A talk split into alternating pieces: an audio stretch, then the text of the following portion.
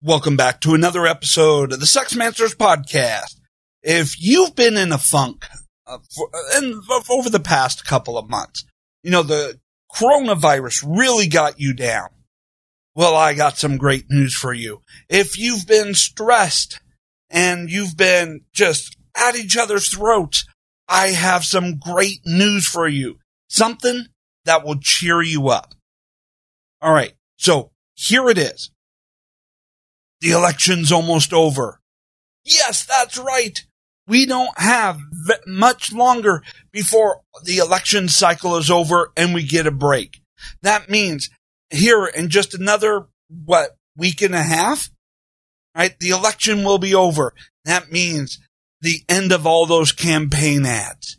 Oh, that means the end of all those annoying phone calls, the end of all of the, those mailbox stuffers, you know, and postcards and, you know, mailers, you know, the end of all of that and the end of all of those unsolicited text messages. Oh my God, whatever campaign, you know, our campaign advisor first came up with the idea of, Hey, you know what? I have a great idea. Why don't we send people unsolicited text messages? Yes, that will be great. They, they don't answer our phone calls anymore. They screen their calls. If they see a number they don't recognize, they don't answer it. You know, so we need a new way to get to them. So let's send them text messages. Yes, because it will show up as a notification on their phones and therefore they're more likely to see it and we'll be able to convince them that way. Whoever came up with the idea of unsolicited political ads in the form of text messages should be taken out and shot. That is annoying. And then, of course, they say, you know, reply was stopped to opt out. Well, hell, I don't remember ever opting in. You know, seriously, if I was looking at this from a marketing standpoint, and I know, I know this is just a little bit of a rant up front, but if I was looking at it from a marketing standpoint, I would say whoever came up with this idea was the biggest idiot of all time. You're not winning over voters. You're pissing people off. I mean, I tend to vote, you know, a certain way, you know, pretty consistently. And yet I'm more likely to vote against someone just because they hounded me with text messages than I am to vote for someone because of policies at least in the local races. You know, national, okay. You know, I get it. I may put up with the annoying text messages, but you know, I'm just looking at it from a marketing standpoint, and this is the dumbest idea. And then, of course, it's even dumber when you get to the fact that they don't even call you by your right name. So just to put into some context here, I've had the same cell phone number for about what, 18 years now? You know, give or take. 18 years now. Wow. Now that I start putting that into some perspective, that's pretty sad. But in any event, I've had the same phone number for roughly 18 years. And yet they go, Karen, Sally, you know, they call me all these girls' names, you know, and, and trying to ask me, you know, or convince me to vote this way or that way. It's like, you idiot. You know, you're sending me all these unsolicited text messages and then you can't even get your records right to know whose name you're, you know, you're texting. You know, someone screw up your file, your database? My God. So think about this. The election is almost over.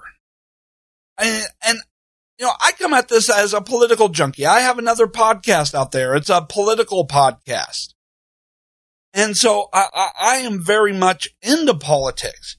And even I get annoyed by all the political ads, the campaigns and all the BS as every candidate tries to blow smoke up your rear end. You know, at, this point, I want to say every politician is trying to peg you. you know, and, and to convince you to bend over backwards while they screw you without any lube. Okay, now it's time for the depressing news. Is that that reprieve that we're going to get after the election cycle? Well, that only lasts until the next election cycle, which will be starting in about just after the holidays. You know, so we're really only going to get about two or three months break from all the poli- from all the campaigning before people start coming up and thinking, "Oh my God, we got a midterm coming up." You know, in my state, you know, there was uh, a question on the ballot about, you know, Article 5 Convention of States. And, you know, I'm not going to go through what all of that is, but it's basically to propose amendments to the Constitution you know, amendments to the Constitution. Okay. Well, you know what? I know, I know I'm get diving into politics here, but I'm annoyed. So, yes, I voted yes. Let's amend the Constitution. But here's what I want to see as the amendment. You cannot start campaigning until, um, what? March or April of that election year. You can't start running campaign ads. You can't start doing mailers. You can't do call. You can't do any campaign activities until March of that election year. Okay. And even then, you know, I, I'm sure that will get annoying, but still give us a bit of a break. You know, give us, you know, about, you know, a year and a quarter to recover from the last election cycle. Okay. That's one thing. Two, you cannot do text messages. That should be the one thing that is completely banned. All right. One thing that is completely banned. And another amendment that I would definitely have passed is term limit. Term limit everybody. Term limit Congress, term limit the Senate. Heck, term limit all the judges. All right. We need to have a lot of turnover in government. Why? Well, it's as Robin Williams said, politicians are like a dirty diaper. They need to be changed often and usually for the same reason. My God, I'm just sick and tired and annoyed by all of the campaign and the campaign ads and the non-stop campaigning. How you only get a few months break before the next campaign cycle begins. You know, it's almost as if we have gotten to a situation where we are in a never ending campaign.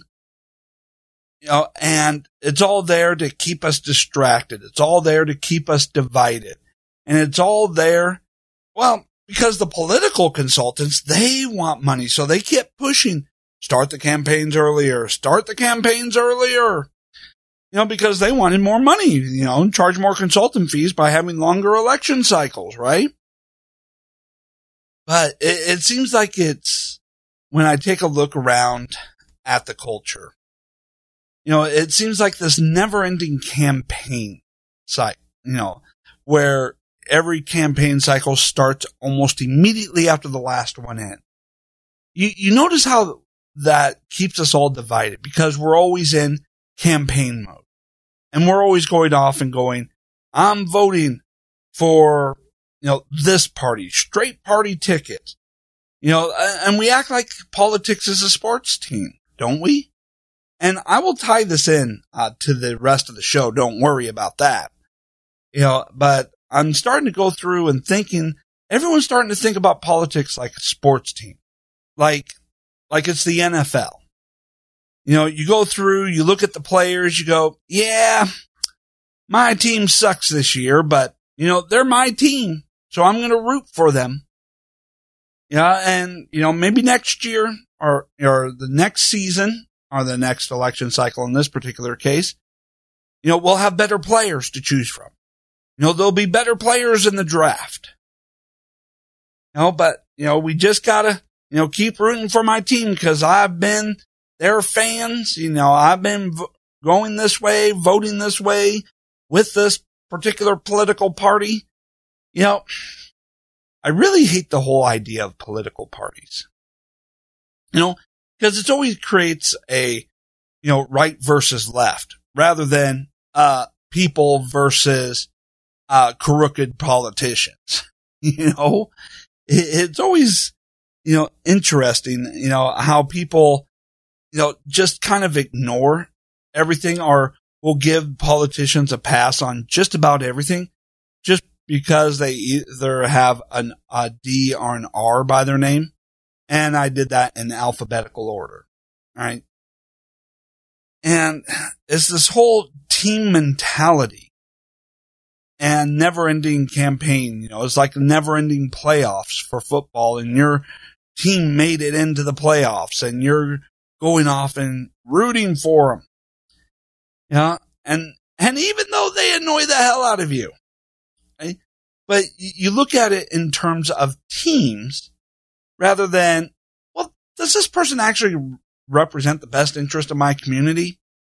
You know, because there's a lot of people out there that will vote against their community just because they just identify, you know, as, well, they're part of my party. So, you know, they may be horrible people, but, you know, I want to win. I want to have that sense that my side won. You know, why? But it's this whole identifying our, you know, trying to equate ourselves personally to these politicians, you know, are trying to wrap up our identities into the little boxes that they put out for us. And this whole, if you're not in this box, then, you know, uh, then you're a horrible person or anybody that's not in the box that they put you in is against you and you got to protect yourself. And you may align temporarily with people in other boxes, but for the most part, anybody who's not in that box is against you. And they're, you know, just evil, horrible people.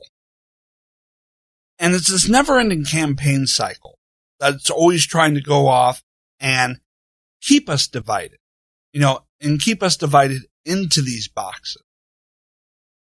Right? And they try to, you know, create, you know, all this division to keep us all fighting amongst each other rather than, you know, actually paying attention to what they are doing in DC.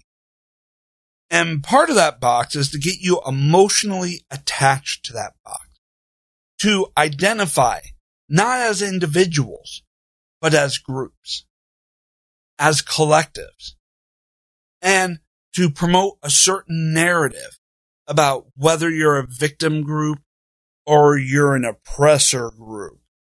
And if you're an oppressor group, you must bow down and now become subservient to the currently oppressed group, right? And they'll go off and try to give you some statistics or you know, go give you aggregate numbers about, you know, problems that are affecting people that they believe you should identify with. Now, they do this largely by either race or gender. And let's take a look here about how they do it uh, regarding gender and then how that affects your relationship.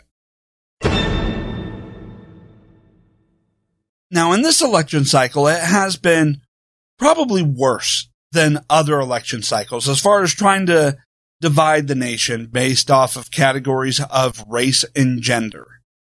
And it's always been there, at least in every election cycle of my lifetime that I'm aware of, but it was even more prevalent here. And there's a reason why they're trying to do this, why they're all trying to fit everybody into boxes and to get you emotionally invested in being in those boxes.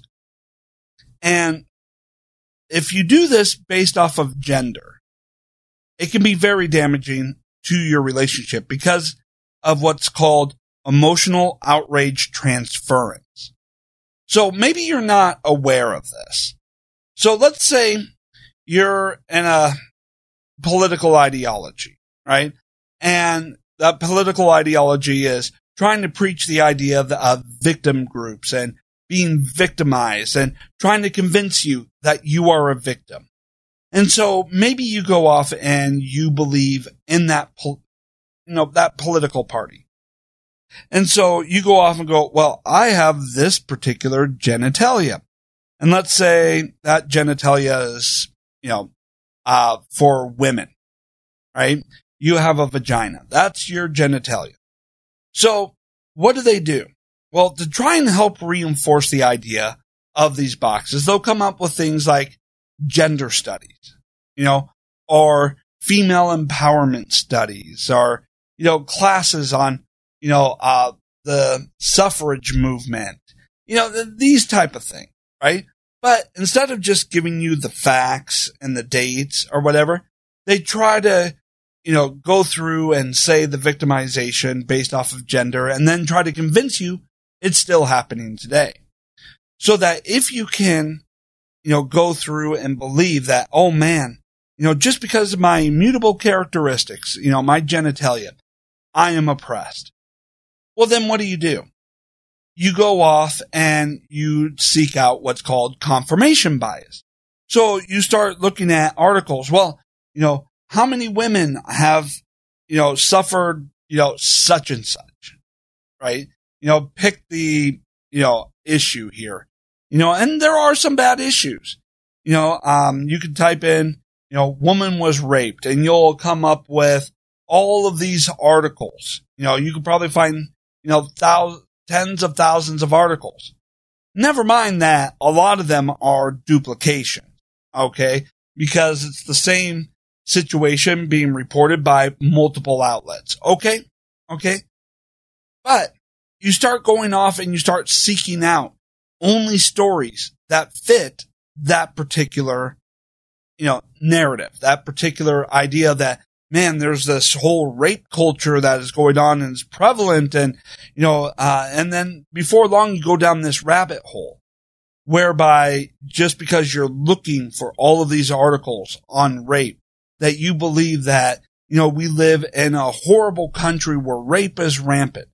And because you look for that online, you know, you do a Google search, whether you do it on your phone or your computer, social media, right, is tracking your internet movement. So if you were wondering how it is that, you know, in your Facebook algorithm, you know, or your Facebook feed, you know, you could go off and do a Google search and then all of a sudden you see ads for that particular product or that, you know, particular, you know, politician or whatever show up all of a sudden in your news feed on Facebook.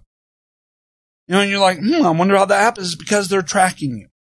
They got, they put cookies on your computer, tracking cookies, which is going through and collecting data on your search engine, you know, what you're doing on your computer, you know, for what is, you know, of interest to you so that when marketers pay Facebook, hey, I want to get people that are between this age group, uh, living in this location who have an interest in this particular subject. Well, they know who to deliver those ads to because they're constantly collecting information on you. So when you start going off and doing searches, let's say in this particular example, you know, rape, right? well, then all of a sudden your Facebook newsfeed goes, Oh, here's a new particular interest topic. And all of a sudden it starts feeding you all of these stories about rape and victims. And Facebook knows because they did uh, research a while ago. They did an experiment years ago whereby they delivered, you know, uh, only happy news to one group of people and only sad and depressing news to a different group of people. And they realized that, you know, they could affect based off of their algorithms what your mood is, you know, how they can get you, you know, to be in a horrible depressive mood if they just gave you a bunch of depressing information in your newsfeed. It, it was very interesting and they're doing it with politics, uh, too. But this gets into confirmation bias and how you get into that, you know, little media bubble. So all of a sudden you start seeing all of these articles that are based off of rape and you see it showing up in your news feed now on Facebook. And now you're convinced this is a horrible country. But here's the issue. You want to go off and say, Hey, you know, there was I don't know. I'm just going to make up a number. You know, I'm just going to make it up. I don't know what the actual statistic is. At least not off the top of my head. But let's say, you know, it's, you know, I don't know, a hundred thousand women, uh, right? I'm just going to go with a big, nice, a big number and a nice round number. You know, a hundred thousand women were, you know, uh, raped, you know, in the previous year. And you're going a hundred thousand. Wow. That is a lot. That is horrible. But you got to understand, you know, with numbers, right? What is that as a percentage of the population though? A hundred thousand. I mean, and he's, let's first off, before I continue this on, let's first agree that even a single instance of rape is horrible and one too many. All right. But I'm just using this as an example to, to try and go through and then explain the emotional outrage transference. So you go, 100,000 people, that's a lot. Well, is it though? I mean, I, I that because, well, what percentage is that of the population? Well, if we only had 1 million people in this country, well, that would represent 10%. Right? But we don't have just 1 million people in this country. We have over 320 million people in this country, which would mean that that 100,000, you know, uh, people, 100,000 girls, you know, women, you know, represents a very small fraction. Even if you go by, okay, half the population is women. All right. That would still be what, 160 million people? Okay. Uh, hundred thousand out of 160. Yeah. That's a fraction of a percent. And so you guys start understanding the difference between large numbers and large percentages because the larger the population of the country, and the, I believe the United States has like third largest uh, population in the world. You know, the larger the size of the country, the larger the number of total incidences can be, and still represent only a you know very small, minuscule percentage of the population. I mean, if you were to go off and say a hundred thousand women in China, I mean, out of you know what a billion people, I mean, that number, that percentage is so small, it wouldn't even be a blip on the radar. So you got to start understanding this, but you take a look at the total number and then you start going, okay, all these women are being victimized. I'm a woman. And then you start emotionally identifying with these victims just because you have a shared gen, because you have the same genitalia. And you start internalizing what happened to them as happening to you.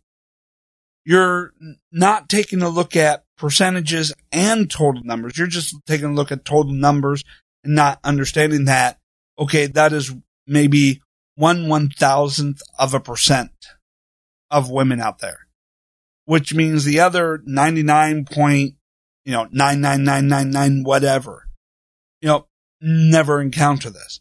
But because you start going down that rabbit hole of the Google searches and then that goes through and affects your algorithms and you're being told in your women's studies, you know, that this is a pervasive issue. Right. And I, remember, this is just an example to try and explain emotional outrage transference. I'm not using the real numbers here.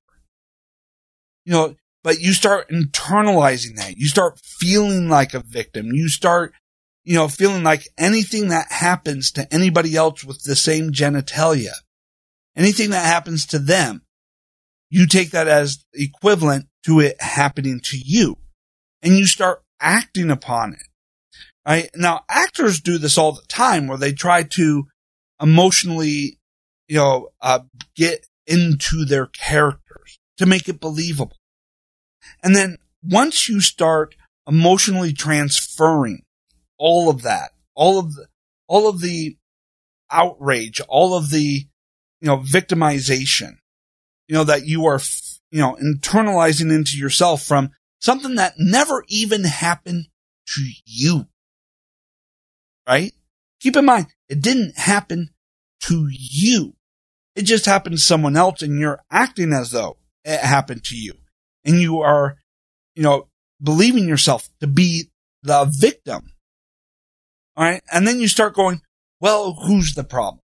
Well, if you're talking about women who were raped, um, out of that, probably most likely the perpetrator was a man, right? So then you start feeling like, you know, emotionally transferring, you know, not only you being a victim because you share the same genitalia as the victim, but then you start taking a look at the people in your life and you start transferring onto them as being the same as the perpetrator. Why?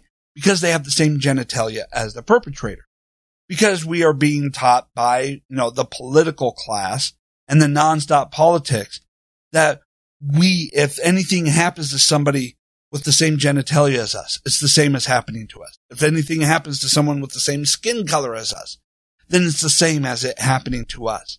We become emotionally invested in that and we start taking it out on people around us if they have the same immutable characteristics. You know, physical features as that of the perpetrator who committed a, an offense against someone who we share an immutable characteristic with. And so, you know, for you women out there, you start, you know, getting very much deep involved in this circle and this belief and you're going off and you're getting all this confirmation bias because you're being fed only results in your search engine that meet your search parameters. Go figure. Right. And then you emotionally transfer, you know, the victimhood uh, to yourself and you emotionally, you know, the anger and all that uh, about the perpetrator and you're transferring that onto your husband, onto your boyfriend, you know, and all of a sudden you got problems in your relationship, even though he never committed the act and you were never a victim of, you know, such an act. But yet you act and feel as though you were. That's what emotional outrage transference is. You know, maybe some people might talk about it as just outrage culture, which is just a generic term of people who are just outraged at anything just because they want attention or they just act like they're outraged at anything because, you know, anybody who disagrees with them is a d- direct threat to their very existence. And it's not just damaging in your romantic relationships, it's damaging, you know, with family members, you know, uh, a parent, a sibling, cousin who have you know, immutable characteristics. And when we talk about immutable characteristics when it comes to gender, there's only two options, right? Male or female. That's it. You know? So chances are there's always going to be somebody in your life that has immutable characteristics of the opposite gender. And this whole getting outraged about things that never actually happened to you and then taking it out on your spouse and trying to identify them. I mean, it's the same concept as you getting mad or pissed off at your boyfriend, fiance, husband, wherever you are in your relationship. But you getting pissed off and punishing them for something that happened only in your dream. You know, that they didn't even do, but you just dreamt about it. You imagined it and then you take it out on them. Right? Why? Because you're emotionally transferring how your dream made you feel and what somebody did in your dream and you're transferring that feeling on to your partner. And it's unfair. It's not right. And if you find yourself in a situation where you're constantly seeking out things that are outraging you, that are going out and making you just upset, pissed off, and angry all the time, then chances are you're, well, you're being caught up in a, in a media bubble, in an information bubble. Right. And you need to break free. You need to stop searching for those things. You need to start, you know, going through and just find something else to take a look at. Right. You don't want to get trapped in that victimhood bubble. Right? And you don't want to be taking out on your spouse things that they are not guilty of doing. And if you were in a situation where you started emotionally transferring everything that happened, every slight to anybody with the same genitalia as you, well, it's going to be a miserable life. You know, because shitty things happen to everybody all over the place. Are you going to, you know, uh, every mugger, you know, every time the, the person is mugged or even just, you know, where does it end? Right?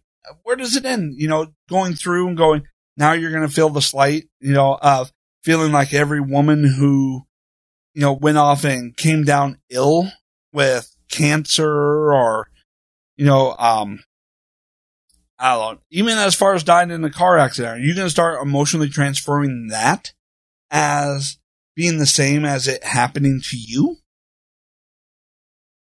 I, I, I get it. You know, this is not my typical show, and I understand that. You know, and this started off as a rant about politicians, but it's very relevant because a lot of the things that politicians try to do is to put us in a box and get us emotionally connected to that box and then emotionally identify with other people that are supposedly in that box with us and feeling anything that happened to anybody in that box happened to us. And that we must take it out on anybody who is in the box with the person who committed the crime or who committed the offense. You know, and it doesn't even have to be a crime or, you know, such as rape or murder or, you know, a mugging. It can just be the person was rude. You know, the person is just a generic asshole. Right? And there are a lot of people out there that are assholes just for asshole's sake. It has nothing to do with skin colors or genitalias or whatever. They're just, natural assholes. Right? we, uh, we've all encountered someone who's just an asshole just for the sake of being an asshole. But, you know, this whole emotional uh, outrage transference, you know, if you let it take hold in your particular relationship, it is toxic. It, it will go through and really destroy any chance at happiness that you were ever hoping for. So now the question becomes, what do you do? What do you do if you find yourself in this particular situation or problem where you've gone off and you've emotionally invested yourself into being a victim of something that didn't happen to you and you started transferring onto your partner the the equivalent of being a perpetrator of an action that they themselves did not actually commit. Well, it, first off, you got to work on yourself you got to work on changing your behaviors, which would be start shutting off all of the searches of, you know, trying to find more victims and people to identify as being a part of. This isn't the same as saying, you know, you got to s- shut off all caring about any bad thing that happens in the world. Of course, we should always be going off and thinking about, yes, we want to improve the world and become better as a people. But just like everything else, there can be unhealthy behaviors about it. So you need to start changing what your behaviors are, you know, and recognize what it is you're doing. The first, you know, step to solving a problem is recognizing that there is a problem and what that problem is, right? But it, it's the same thing that you would be doing if you're having troubles in your relationship you know, for any other reason. You know, or maybe you're having troubles just getting started in a relationship. Maybe you're still single and you're looking at this as advice for your future, you know, partner.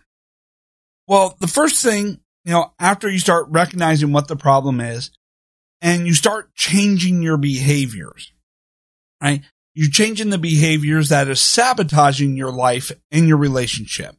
And the example that I've given about the uh, emotional outrage transference is to stop looking for those situations to identify with and stop and don't just replace it with another, you know, situation to replace it with. Right? Now, after you start changing your behaviors, one of the things uh, that you'll have to do is rack up some quick wins. You know, it's just like with exercising. If you set a goal and you reach that, you know, goal rather quickly and you rack up some quick wins and some successes, you're more likely to stick with your goals and actually accomplish them versus people who set some goals. They don't get any wins right off the bat. And so they just give up. So you have to start going off, changing your behaviors and setting yourself up for some quick wins. You know, some low hanging fruit of things that you can accomplish. Now this starts, you know, benefiting you in your relationship in multiple ways. Now, first off, if you're the type of person that's not yet in a relationship and you're trying to figure out how to get a relationship started, well, setting up some quick wins builds up your confidence and everybody, everybody likes a confident person, right? Confident people just attract more people to them. And if you racked up some quick wins, you're not only confident, but now you're feeling like a winner and people love winners. They love success stories. Right. So you start going off and you start creating some quick wins. Now, maybe the quick win, you know, initially is you don't uh, do any Google searches in this particular uh, example for the problems for, you know, a week. You know, just go a week without doing any type of searches of people to, uh, victims to identify with, right? That would be a quick win, right? Or maybe you stop, you know, going into Facebook for like a week. I mean, Facebook, you know, it does have some great features to it, some great things, but unfortunately it also has a lot of negative aspects to it as well. Right? So you start setting up these quick wins. Maybe you lose five pounds. Maybe, maybe that's your, you know, quick win goal. You know, maybe, um, you know, your quick win is you, um, get your finances in order, you know, or just organize, you know, budget and set up a debt snowball and you can calculate, wow, I can get rid of my first debt in this short of time. I, I was responsible. I went off and did this budgeting thing right? Or, you know, just pick something based off of your interests, based off of, you know, your life, you know, something that would be a quick win. Maybe, maybe a quick win for you is to reignite uh, um, the physical aspects of your relationship, the sexual aspect of your relationship. And so a quick win for you to get over this whole identifying as a victim of something that never happened to you and stop, you know, outrage transference to your partner is you just say, you know what? I, it never happened to me. They never committed such an act. I'm going to take them to the bedroom right now, give them a blowjob. Right? Maybe that could be your quick win right? That could be your quick win, you know, to build up your confidence that you can do this and help healing the relationship. Right. And of course, you know, where you're at in your relationship will determine what that quick win is. I mean, guys, you know, I mean, there could be a lot of things said about guys and how easily we can be turned on and, you know, and, you know, willing to go for sex and all of that. But you know, going from being told you're a horrible garbage human being to do you want to fuck? I mean, that, that, that's kind of too much of a quick turnaround. You know, so, you know, while you could try that, you know, I would try and find a more lower hanging fruit, uh, for you to go off and to try and get your quick win. And then as you get quick wins, you start feeling like a winner. You start building up some confidence you have, you know, more belief in yourself and people, and you start being a generally happier person. A confident, happier person tends to gravitate good people towards them. And, you know, and it builds upon that, you know, that success of, you know, no matter how small, it gets the ball rolling to bigger successes, happier successes, and helps you, you know, set your way towards mending your relationship and having a better relationship. And as you go off and you change your behavior, yes, there will be some behaviors in which you will be selfish.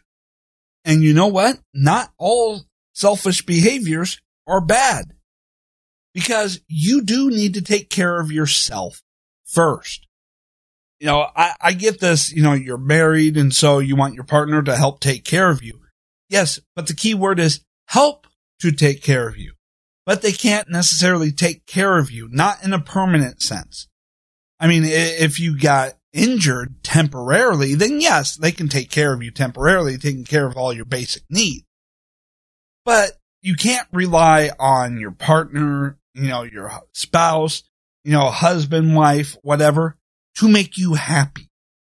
And by the way, even though I've been speaking mostly to women in this episode about the emotional outrage transference, this is an issue that can affect men as well, feeling like they're a victim of something and taking it out on their spouse, on their wife.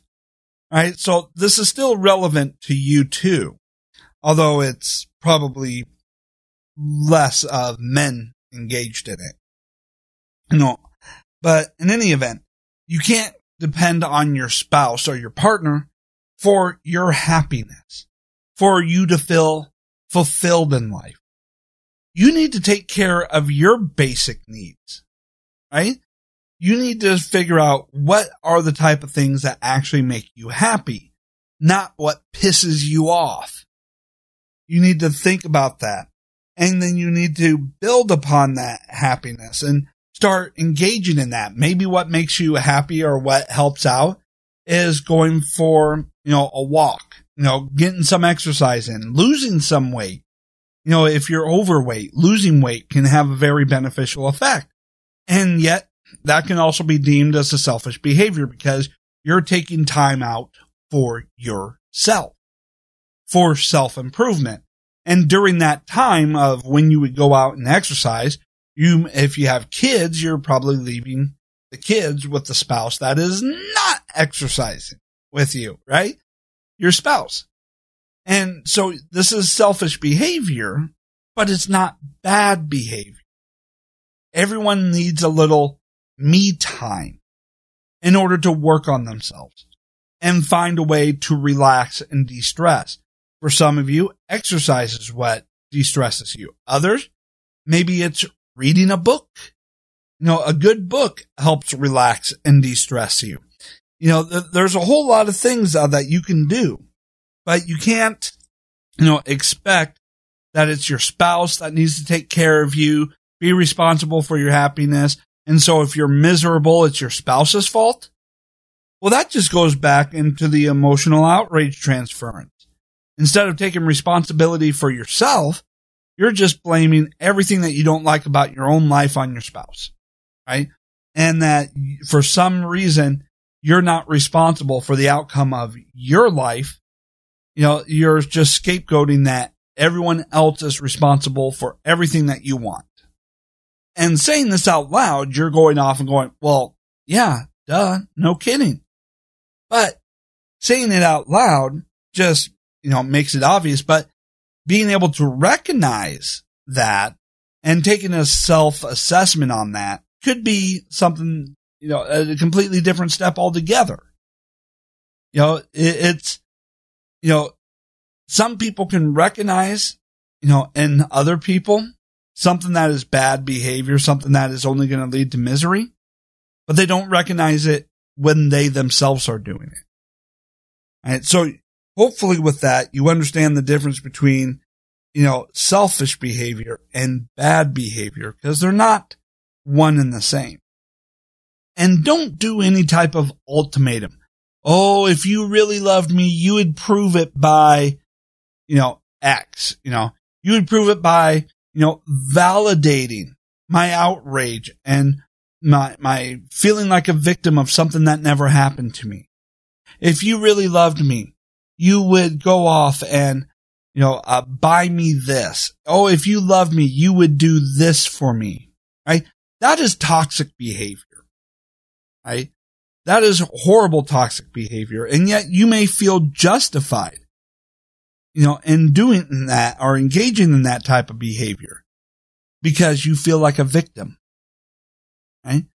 But asking your partner to prove they love you by doing X, I mean, that's just like the same type of people that go off and say, well, if God really existed, he would prove it by yada, yada, yada.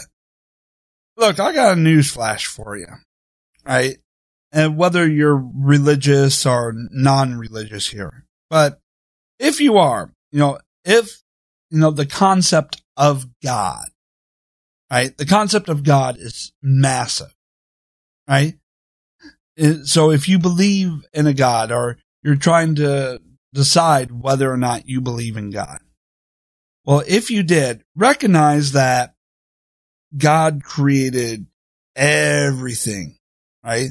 The universe, all the stars, all the little atoms and particles, every animal, every plant, every insect, every person.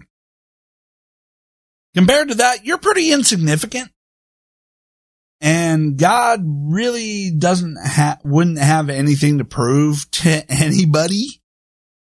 You know, and for you to think that you're so important that God, what, you know, if he exists, you know, would drop whatever he's doing on a dime's notice or on a moment's notice to personally prove to you God's existence. I mean, what an arrogant thought that would be. And yet, if we take that down, you know, to a little notch here, or a few notches here, to your spouse, that your spouse has to prove they love you.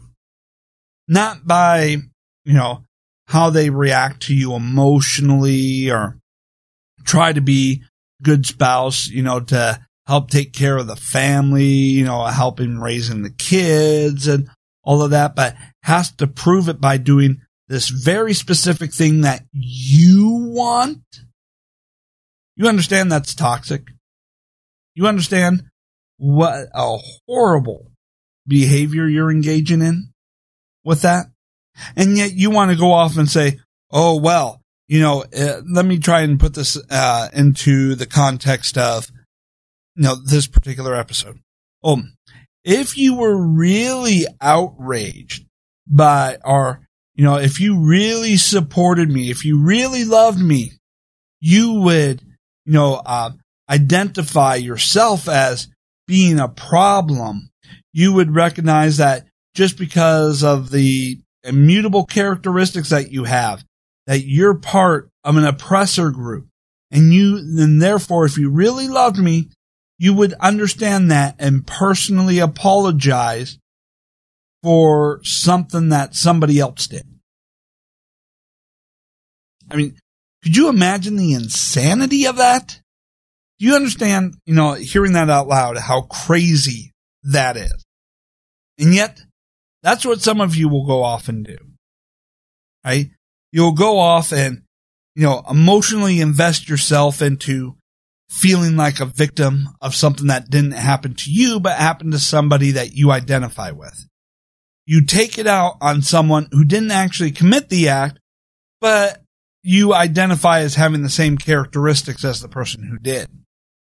You try to say that that person must prove they love you by apologizing for something that they didn't do or buy you something or, you know, let you, you know, just spend money, you know, willy nilly and then blame them if you're not happy and stating that your happiness is dependent on them making you happy. It's all crazy talk here. You need to take personal responsibility for yourself. You can't claim victimhood status if you're not an actual victim. Okay? You gotta, you know, wonder if you're doing uh, emotional outrage transference, if there is just something that you're trying to avoid in your own life, right? You're, or you're just trying to scapegoat a failure in your own life as being some sort of uh, systematic oppression of some sort. Right? Are you just trying to scapegoat, you know, what it is you're unhappy about in your own life and trying to invest yourself into, you know, into that scapegoat reason, you know, into that victimhood mentality. Because if the problem, you know, wasn't your fault, if the problem wasn't, you know, some, you know, uh, based off of personal responsibility of you, you know, then you can't fix it, right? Therefore, because you didn't cause the problem. The problem was this external entity. And therefore, you know, if you can't fix it, you, then you don't have to try. And everyone's supposed to, you know, in your life, everyone is just supposed to feed you what you want to hear rather than what you need to hear. And that's really what this all kind of boils down to is you trying to find excuses why, you know, your life isn't what you want it to be. And you're trying to make it seem like it was something that was not within your realm of control. And granted, there are not everything is within your realm of control. True. How you choose to react to it is. But as long as something's not actually your problem, then, you know, or as long as something's not actually your fault, then you don't need to take the responsibility to fix it. And that's what this all comes down to. And that's the mindset that you need to change. Your life is 100% the result of the choices you make. Whether you choose to play the victim or you choose to be the victor. Okay? That's what this all really comes down to. You know, emotional outrage transference really in its simplest form is another way to avoid responsibility or to avoid having to address issues in your own life. You know, it's just another avoidance issue and taking it out on your spouse is just, I don't know, just because you're a crappy person, I guess. you know, if you're taking things out on your spouse for things they didn't do, but uh, on a more serious note, taking it out on your spouse is just a way for you to get, you know, kind of a confirmation bias because when you take it out on your spouse, of course, they're going to react in that moment. And then how they react can feed in to your particular narrative or your particular excuse. And then all of a sudden you're like, well, see, I knew it. I knew that was the problem. And I know that, you know, because I, it wasn't anything I did. There's nothing I can do to fix it. All right. So I think uh, that's going to be it uh, for this particular episode. I know it's taken a little bit of a different tone. You know, I was a little more salty in, in this particular episode. And maybe it's because I'm completely annoyed by, you know, the ending, you know, home stretch of politics. You know, and so I understand if this may not be your favorite episode, but hey, you know, I'm based off of, you know, your reactions, your feedback and everything. You tend to enjoy almost all the episodes that I do produce out. So you know, if there's an episode where I'm a little salty and you don't like it, well, just stick around next week. I will be in a much better mood. I am sure of it. Thank you so much for tuning in. Don't forget to leave me a rating and a review. And I will be back again soon.